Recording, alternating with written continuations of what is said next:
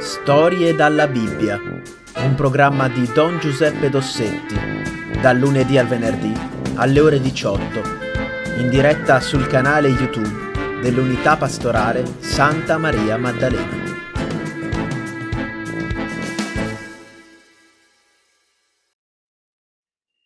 Allora, noi oggi affrontiamo la terza puntata del racconto della storia di Giuseppe. Giuseppe, venduto dai fratelli, abbiamo visto la prima volta, una cosa terribile, però appunto il Signore è con lui, e anche in Egitto, dove viene portato, venduto come schiavo, e poi anche lì incontra tante persone, alcune buone, alcune cattive. Ecco, però le cose sembra che vadano un po' bene, poi improvvisamente tornano ad andare male. Finalmente, vi ricordate la storia dei sogni?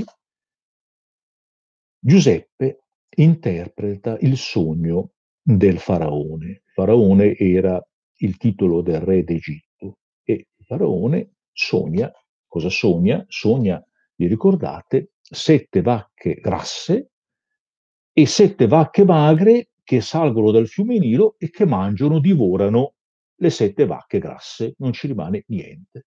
Faraone, preoccupatissimo, quando si sveglia dice: ma cosa vorrà mai dire questo sogno?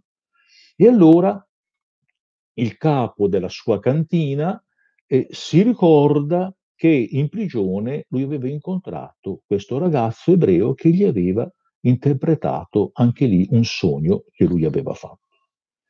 Mandatelo a prendere subito, dice il Faraone. E il ragazzo viene portato davanti al re d'Egitto e interpreta il sogno. Le 7 vacche grasse sono 7 anni di abbondanza, quando la terra d'Egitto produrrà tanto cibo quanto mai se n'era visto.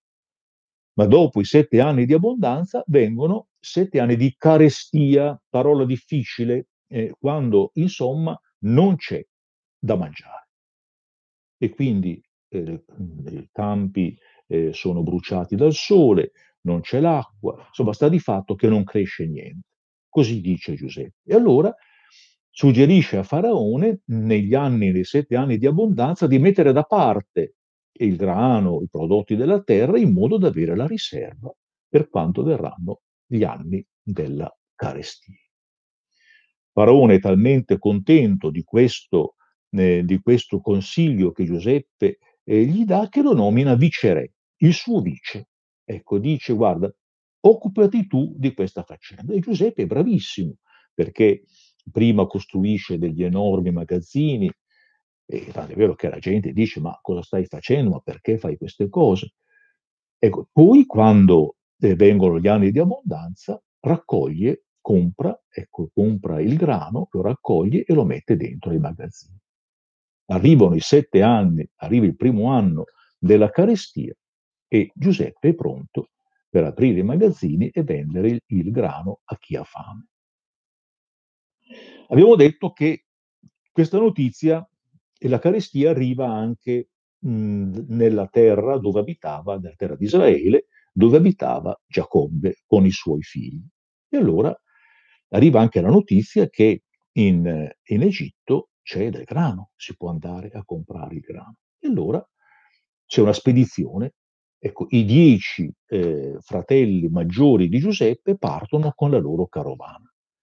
Lasciano presso il papà, presso Giacobbe, il figlio più piccolo. Come si chiamava il figlio più piccolo? Beniamino. Giacobbe dice: no, è troppo pericoloso, il viaggio è troppo pericoloso, io ho già perso un figlio, perché lui pensava che Giuseppe fosse morto, io ho già perso un figlio e quindi no, non chiedetemi di portare con voi Beniamino. Gli altri 10 vanno.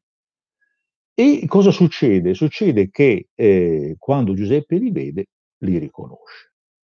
Loro no, perché erano già passati tanti anni e poi Giuseppe era appunto un grande personaggio vestito appunto con tutte le insegne del potere dell'Egitto, e questi qui sono piccoli, si sentono piccoli.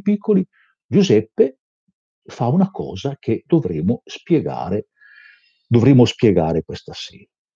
Giuseppe li accusa, dice: voi siete delle spie, siete venuti a vedere, vi siete travestiti da povera gente, siete venuti invece a vedere quali sono i punti deboli delle nostre difese, dei nostri confini, così arriverete con un esercito per ucciderci, per conquistare la nostra terra. Ma no, ma noi siamo della povera gente, eccetera, eccetera. No, no, voi siete delle spie. Insomma, alla fine Giuseppe dice: ma avete detto una cosa che mi interessa, avete detto che avete un vecchio padre, come sta a proposito? Doveva sapere, chiaramente, fa finta che non gli interessi. Come sta? Sì, sta bene, un po' vecchio. Ecco, e siete tutti qui, quanti figli ha avuto vostro padre? Ma ne ha avuti 12, però uno è morto e il più giovane è rimasto presso di lui. Ah, dice Giuseppe, bene, qui troviamo il sistema per vedere se voi avete detto la verità. Tornate al vostro paese e tornate indietro e portate vostro fratello più piccolo, così io capirò che avete detto la verità. Ma perché sia sicuro che voi torniate, prendo uno di voi in ostaggio, lo metto in prigione finché voi non ritornate, e sceglie uno che si chiamava Simeone. Ve ne è messo in prigione e gli altri possono andare. Quando sono tornati dal loro padre Giacobbe, ecco la storia di oggi, arrivano dal loro padre Giacobbe e Giacobbe dice: ma dov'è Simeone? E gli raccontano la storia. Ma no, ma voi mi state dicendo una cosa, una bugia, Simeone è morto anche lui. Ma no papà, dobbiamo tornare da quel grande signore in Egitto e lui ci ha promesso che libererà Simeone se noi portiamo là anche Beniamino. Cosa? Dice Giacobbe, portare Beniamino, il figlio più piccolo, ecco, volete far morire anche lui? No, non se ne parla neanche. Sta di fatto che dopo un po' di tempo il grano che loro avevano portato dall'Egitto finisce, e allora Giuda, non Giuda, quello dei Vangeli, è il traditore di Gesù. Giuda era un nome molto comune, come Alberto, Andrea, eccetera, no? E Giuda, uno dei fratelli maggiori, va da papà e dice: senti, qui si muore perché non abbiamo da mangiare. Con questa tua ostinazione di non far venire con noi Beniamino, tu ci fai morire tutti.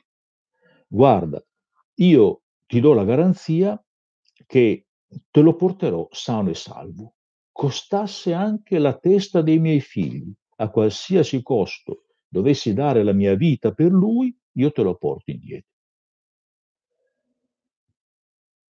Giacobbe resiste ancora per un po' e poi, insomma, alla fine la realtà è quella lì, che non c'è da mangiare, si muore di fame, e allora dà il permesso e affida Beniamino a Giuda. E partono. Quando arrivano in Egitto, vanno subito da Giuseppe.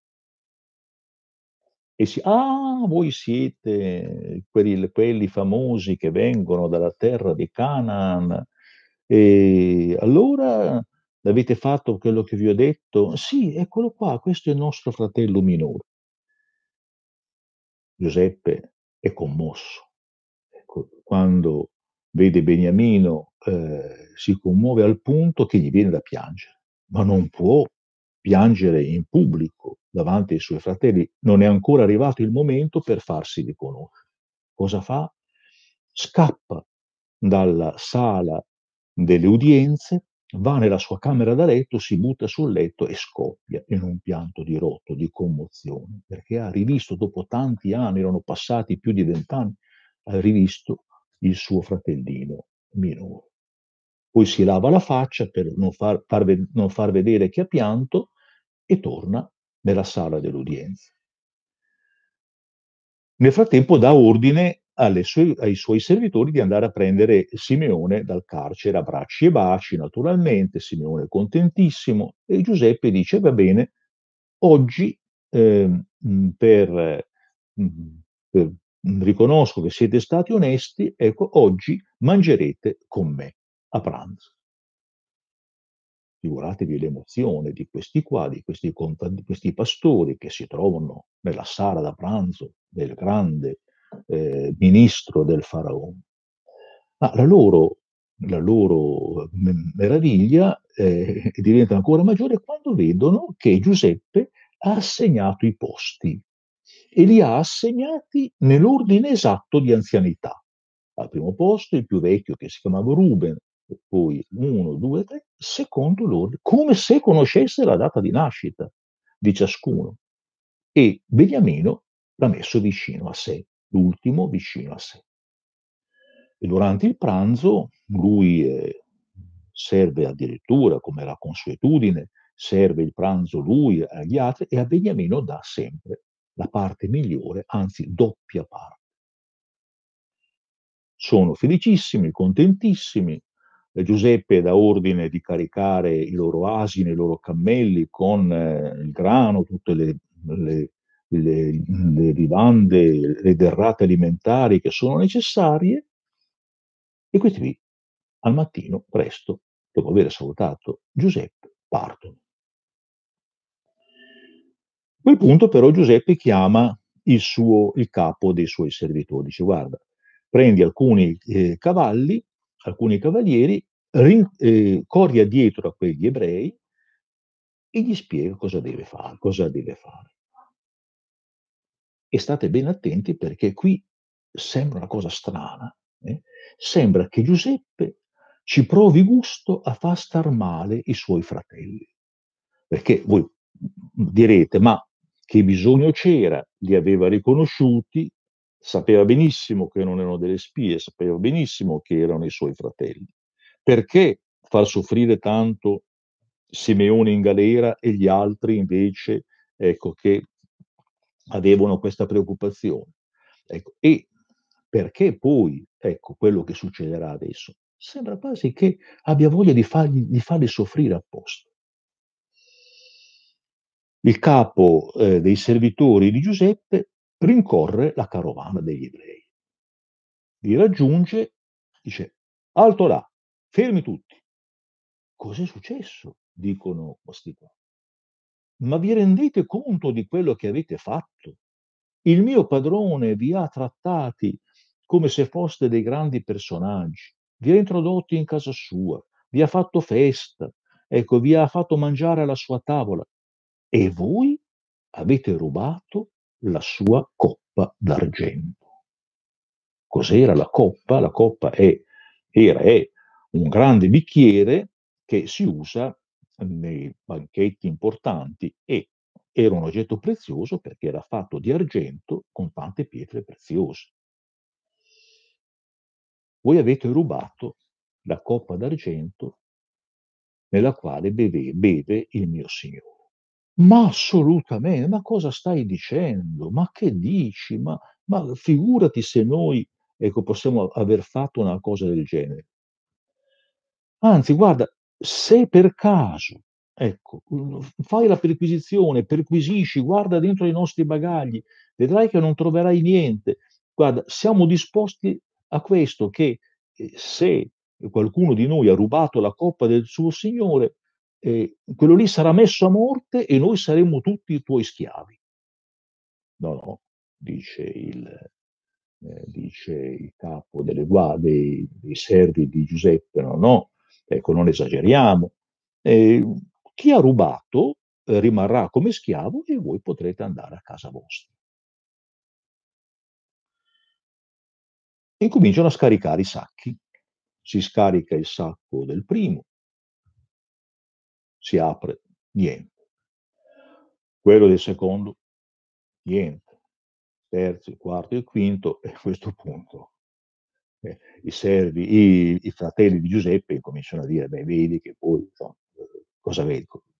Ma è possibile, non era possibile una cosa del genere.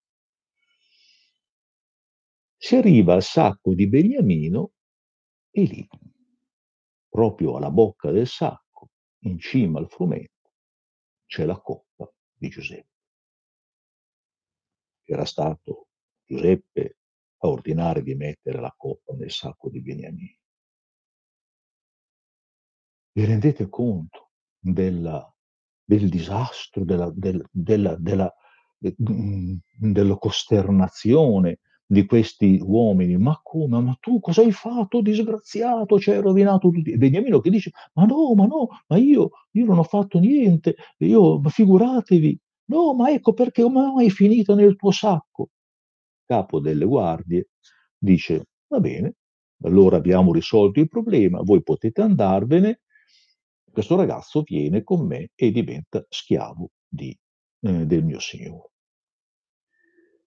Attenzione, a questo punto, se i fratelli di Giuseppe fossero stati come prima, come quando lo hanno venduto ai mercanti, cosa avrebbero detto? Ah, per fortuna che noi possiamo andarcene, che siamo liberi. Questo disgraziato di questo giovanotto ha sbagliato, che paghi. Problema suo, non è più un problema nostro. E nostro padre ci starà male e se ne farà una ragione. Se fossero stati come prima, avrebbero ragionato così. Ma sono cambiati. Tant'è vero che uno di loro dice: ma vi ricordate quando nostro fratello, e gli viene in mente, ricordate quando nostro fratello ci supplicava e ci diceva non uccidetemi, non mettetemi dentro a questa cisterna, non vendetemi agli stranieri, io voglio tornare dal papà. Vi ricordavate cosa abbiamo fatto noi? Abbiamo indurito il nostro cuore, non l'abbiamo ascoltato. E questo è il giusto castigo per il nostro delitto. Sono cambiati. Il dolore, l'esperienza della sofferenza gli ha fatto capire il male che avevano fatto. E qui cominciamo a capire, ecco perché Giuseppe aveva montato questa trappola, ecco proprio perché voleva mettere alla prova i suoi fratelli, aiutarli a capire il male che avevano fatto e quindi a pentirsi. Andiamo avanti. Tutti quanti caricano di nuovo i loro sacchi sugli asini, ritornano da Giuseppe. Giuseppe ha la faccia feroce e sul suo trono e dice: io vi ho accolto come degli amici, vi ho invitato a casa mia, ho fatto per voi quello che non ho fatto per nessun egiziano e voi avete rubato l'oggetto più prezioso della mia tavola. Questo ragazzo rimarrà qui come schiavo, voi potete andarvene. A questo punto si fa avanti uno dei fratelli, Giuda. Vi ricordate, Giuda era quello che aveva dato a Giacobbe la garanzia che avrebbe portato indietro Beniamino. E dice: mio signore, permettimi che io ti dico una parola.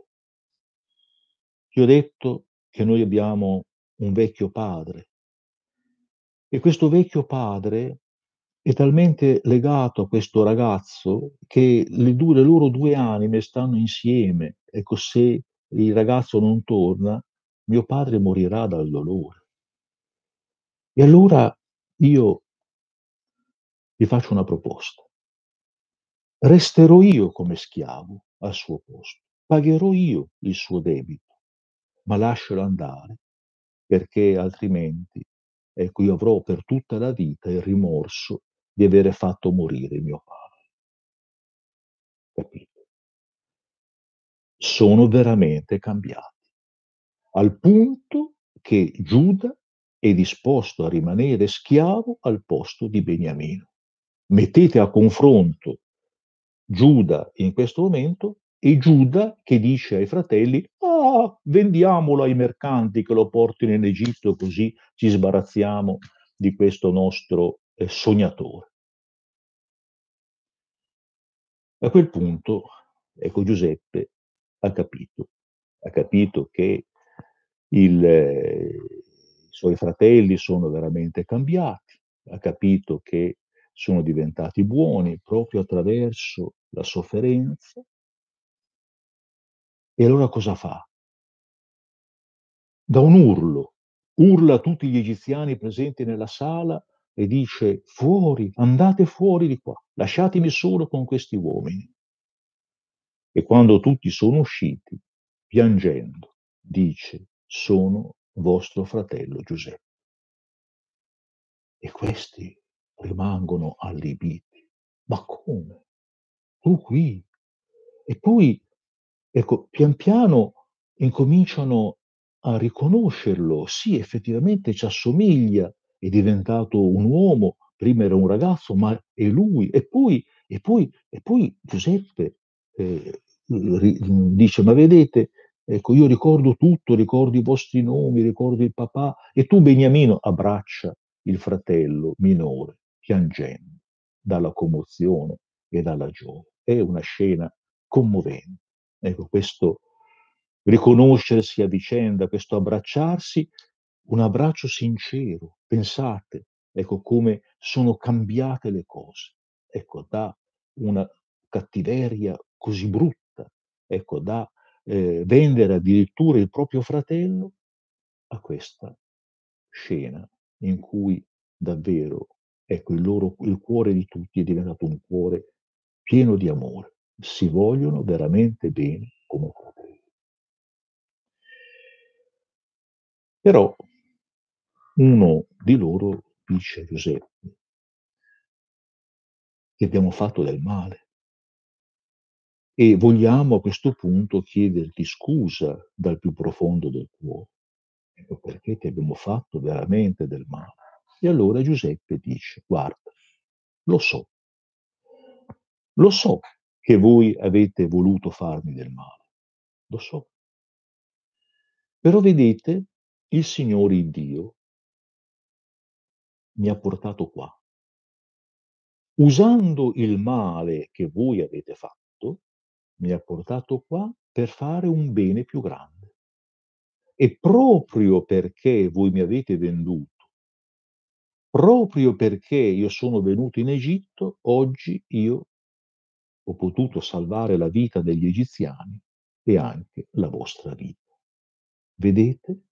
Dio sa trasformare il male che non vuole, perché certamente Dio non voleva che i fratelli vendessero Giuseppe, non voleva che la moglie di Potifar lo accusasse falsamente, non voleva che il capo dei cantinieri si dimenticasse ingrato del bene che Giuseppe gli aveva fatto. Certo, Dio non voleva questo, però questo male il Signore lo ha fatto servire a un bene.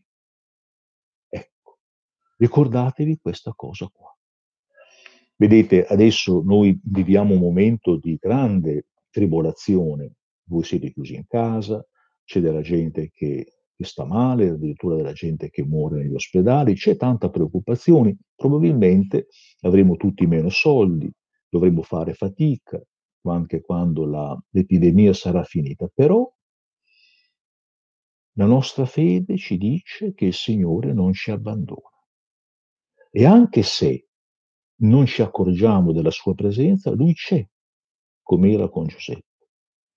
E anche questo male lui lo farà servire a un bene, lo sapremo un giorno.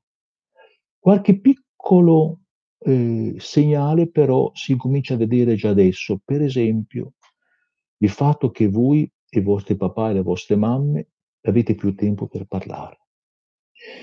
Il fatto che anche voi vi rendete più conto dei doni che avete ricevuto e della sofferenza di altri che invece questi doni non hanno ricevuto. Pensate a quei bambini che sono in Siria con le bombe che gli cadono addosso, o quelli che sono sui barconi, o quelli che appunto sono in